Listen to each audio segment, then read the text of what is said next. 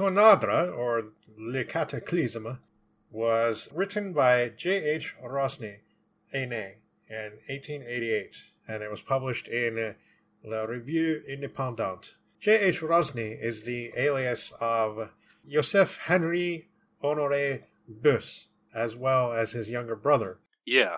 W- weird kind of relationship. Right, they had a collaborative partnership, but it did not last that long, and it seems like the elder Rosny is the more celebrated of the two, especially in terms of science fiction work. I also got the sense there was a bit of a rift and like bad blood between the two of them at some point. Yeah, Um, yeah, it seems that way, and Yeah. eventually they, they so Rosny is sort of considered like the Belgian H.G. Wells, I guess, it, by some people anyway, and it seems like in the beginning the two of them had this partnership and they wrote a number of stories and novels, many of which can be classified as science fiction. and we're certainly going to be coming back to more in the future. Yeah, at least one. At least one. Aimé, which was added to his name later, denotes the elder Rosny, and he continued to write science fiction well into the 1900s and 1910s. He also occasionally used the pseudonym Enacryos, and uh, Joseph Henry. He was born in Brussels in 1856. He studied mathematics and physics and chemistry and moved to London in 1874. And there is where he was married. But eventually, Paris called him and he relocated there and began to publish stories with his brother. The partnership did end in 1908, and that was when Elder was added to the name of J.H. Rosny. And he was part of the Goncourt Literary Society, and he became its president. There was a French literary prize for science fiction named after him. And what's kind of interesting is Rosny wrote an essay called La Légende Sceptique, which was published in 1888. And it seems like most of his stories and novels are like most of the actual fiction is just extrapolation from the things that he wrote about as possibilities in this essay. Right. So it sounds like it would kind of be an interesting thing to read, even though it's not fiction. We might be getting into territory sort of similar to Flammarion here. Yeah, In fact. yeah. And I mean, I'm almost, I can guarantee Flammarion was known to. Yeah. Yeah. I, I, I don't know. He keeps calling to us. So We're going to resist the call as long as possible. resist the call of Flammarion. Yeah. but uh, we are going to do this Rosny story. He published a number of short stories and novels, and they have been collected in English translations. We're not talking somebody really, really obscure compared to some authors, but certainly I had never really heard of him until doing research for this podcast. Yeah. Me neither. We flagged one of the other stories. It's translated as the shape sometimes. It's like "he Hipue some other times. I don't know the French yeah, pronunciation. Zipeu. yeah, yeah, yeah. That's which is Um, not a real French word. I don't know. It's just some kind of. I think it's it's it's supposed to be about a prehistoric society's encounter with weird extra dimensional beings. Yeah, and and it sounded really cool. So when we were doing this one, I was like, "Oh, cool!" It's that one written by that guy who wrote that other one that sounded really weird. And hmm after reading this one, I'm very, very excited to read that one, as as we'll see later. This story, Tornadre, was uh, like I said, uh, published in 1888, and it is in the anthology Scientific Romances, which is a collection curated by Brian Stableford, which mostly contains American, English, and French works from the mid 1800s, some of which are fairly obscure. And there's some really good, interesting authors in there. And we actually picked two stories from this mhm. anthology to read for this installment. So we'll be covering the next one after this. But this one, Tornadra. I don't actually have a lot to say about this because there's not much plot to this story. It's No, not at all. And the, the plot to me is almost like totally secondary. Right. So this will be very quick to go over. A lightning storm over the Tornadra Plateau, which is, it seems to be something made up by Rosny. I could not find any reference to it anywhere. And I did look. It's nowhere in Belgium. It's not in Africa, which is sort of something I was considering. Right, right, right. So I don't really know where this is supposed to be, but it doesn't Yeah. matter. yeah, I, I was picturing Belgian countryside for the setting here, but I mean that that could be off. I, I don't know, but that was what was in my mind. Yeah, I don't know. It, it could be. I mean, I just thought of the people with their big estates, like the you know rich people in their big Sure. estates, and the slaves, and I just Yeah. thought, uh, you know, maybe it's uh, Congo somewhere. Like, Right. I don't know, but there's not a lot. I mean, there is a lot of detail gone into geography, but it doesn't really place it anywhere to me. No. However, there are certain animals mentioned which which seem to indicate a more European setting, like wolves, for instance. Right. So, but those animals are fleeing from the plateau, from largest to smallest, and everyone is affected by this growing sense of unease. There's a kind of ongoing electrical storm with very strange properties, and we focus on a man named Sever and his wife Luce and they're living on their estate and they are very nervous. Something appears to be drawing her or them, but her especially away. She feels like she's being like uplifted somehow, but not in a good way. All the silverware has turned green, and Luce whispers a prophecy about the Rouge Aigu, which sounds kind of like uh, the Red Death or Yeah. something. Like, you know, it sounds very ominous. And supposedly it's a common belief among the peasant people there. And talks about the moon and stars being devoured. There's a meteor shower, and it's again this ongoing strange meteoric activity. And they begin to hear what sound like voices in the air. And their three horses finally manage to break out and flee into the night. Now they are feeling like there's less gravity, like gravity is also being affected, and they're all lighter, so the movements are all really crazy. And even just doing simple things like getting a glass of water become almost impossible as they can't estimate what effect their movements will have, and they all feel like they're being carried away by some unseen, powerful force. The remaining horses clear the fence just as though they were weightless, and the moon recedes, but somehow there's still a light in the sky. It would be beautiful if it weren't so terrible. They try to get water, but the water tastes metallic and terrible, and it's all powdery. And Luce feels like she's being carried away. And Sever ends up picking up his wife, and suddenly, as he is picking her up, his whole weightlessness situation sort of starts to stabilize, and he realizes that he seems able to handle the changed gravity, where adding a heavy weight to oneself seems to be like the solution to the problem. And he tells the servant Victor this before jumping out of the window with his wife and making his way southward off the plateau. There's fire in the sky, but it is heatless fire. And everyone else fled long ago. So this very weird, distorted, deserted landscape. Or it seems deserted, but some preternatural senses would seem to indicate otherwise. In fact, maybe it's very inhabited. And he gets disoriented and ends up back at his starting point, but figures it out and makes his way down the slope, which looks at first like a sheer drop.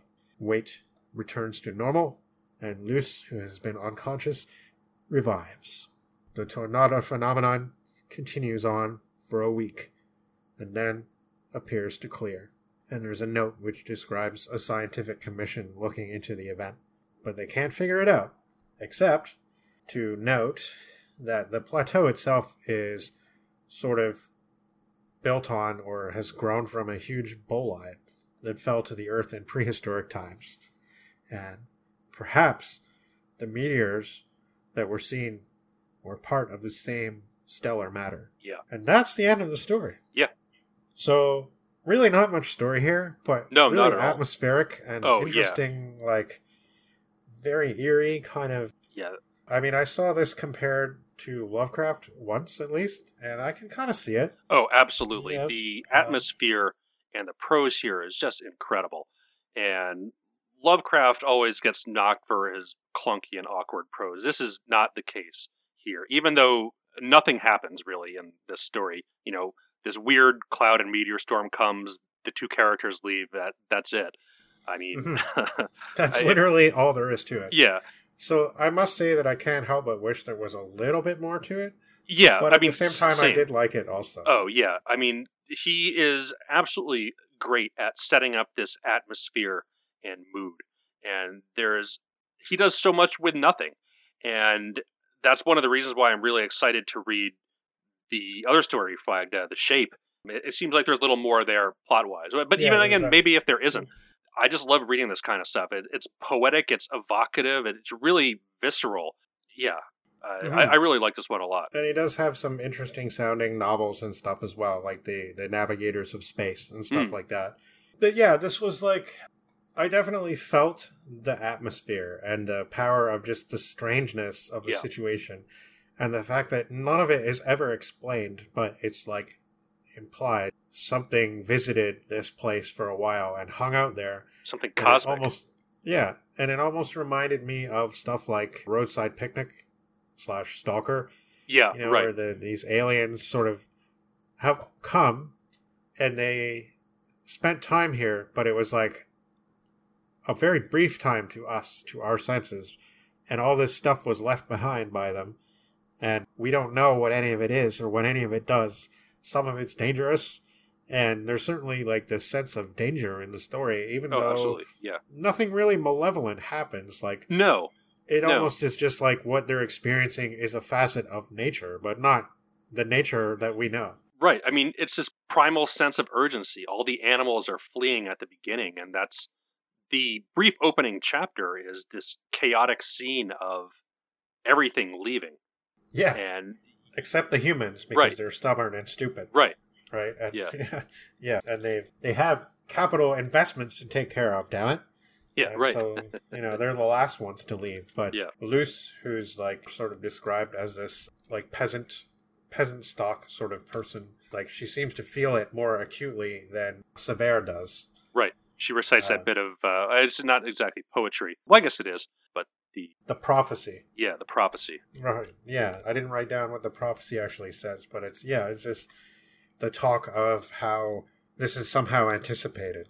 And Right. when this happens, the sun and the moon will be devoured. And When the silver goes green, the Rouge Ague, I guess, will come and devour the moon and the stars. yeah.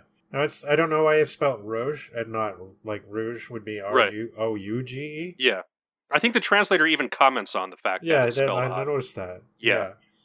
So I mean, he does do some weird things here. Like he seems to make up some words and places. Like I was kind of thrown off a little bit by that because I'm like, where is this? Where is this supposed to take place? Right. But in the end, at the end of the day, it doesn't really matter. No, no, it doesn't. The the Yeah. point is what the characters are experiencing, like the the weird feeling of strange alien infiltration into an everyday world. Yep. Yep. Which is something we see a lot in the 20th century. oh, absolutely. Yeah. Weird fiction and science fiction, right on to at least the 60s and 70s, I would say. And even still now. I mean, there's maybe less of that nowadays just because I think we feel like we, we perhaps presumptuously, we feel like we have a greater understanding of the world and things around us. Yeah, I I don't know. I mean, even in certain recent-ish science fiction movies, I mean, I guess Contact now isn't Yeah. that recent, but I mean, it, it deals with aliens was, impressing I was their. thinking of the, the movie Annihilation. I don't know if you saw I know, that. no, I didn't see that one. No. Oh, yeah, it's, it's, it's you should watch that. It's, uh, it's really interesting. Yeah, and it does have some of that for sure. It's kind of mixed a little bit with like a military. I wouldn't Right, quite say right. a military sci-fi. Like it's Yeah, just a yeah. little different than that. Like there's not really a lot of action or gunplay or anything, and it's just an interesting take on a on that whole concept of right. something really really strange impinging on the Earth and on on what should be everyday Sure. nature surroundings, but suddenly it's been turned alien and strange. And yeah, that's true. That it's no, it's not that. You're right. It, the the whole sense of wondrous, strange is not gone from us, and also that sense of danger in the things that we don't know and understand. Like E- even if exactly, it doesn't, yeah. even if it doesn't mean to hurt us, it probably will Yeah. because we don't understand it. Right. So, and we don't know what steps to take. And like when he finds out, Severa finds out that he can, by doubling his weight almost, he's able to deal with the low gravity much better.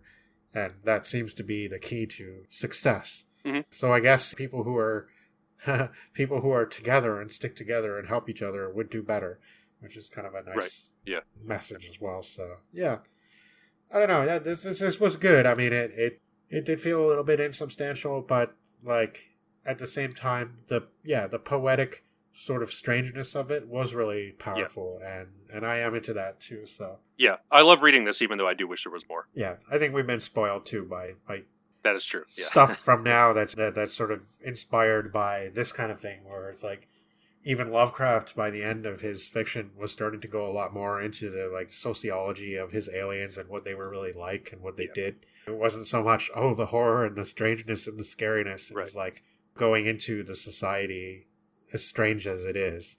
I wanted to know more about whatever it was visiting, but the story is just a sketch too. Exactly, And it's yeah.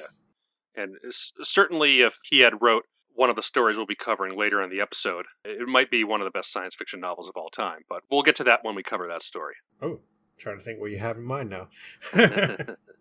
huh. Okay. This was good. I I definitely would like to read more Rosny, but there's yeah, just not absolutely. Yeah. All I can say to you guys is read it. And I should have said this again in the beginning of the episode. I mean, I know I'm, I'm harping on about this a lot, but like we do summarize the stuff here. And although we want you to listen to our podcast, we want you to read the fiction too. And Yep. sometimes, sometimes the essence of the fiction is really just a mood or a setting. Absolutely. And this is all this is. And to summarize something like Tornado doesn't really do justice to what it really is. Yep. Yep. Because there's a lot of there's there's just the atmosphere, and if you were the kind of person who appreciates the atmospheric side of things, and and people like Lovecraft and Clark Ashton Smith, sort of the weirder science fiction of the early 20th century, I think you will like this.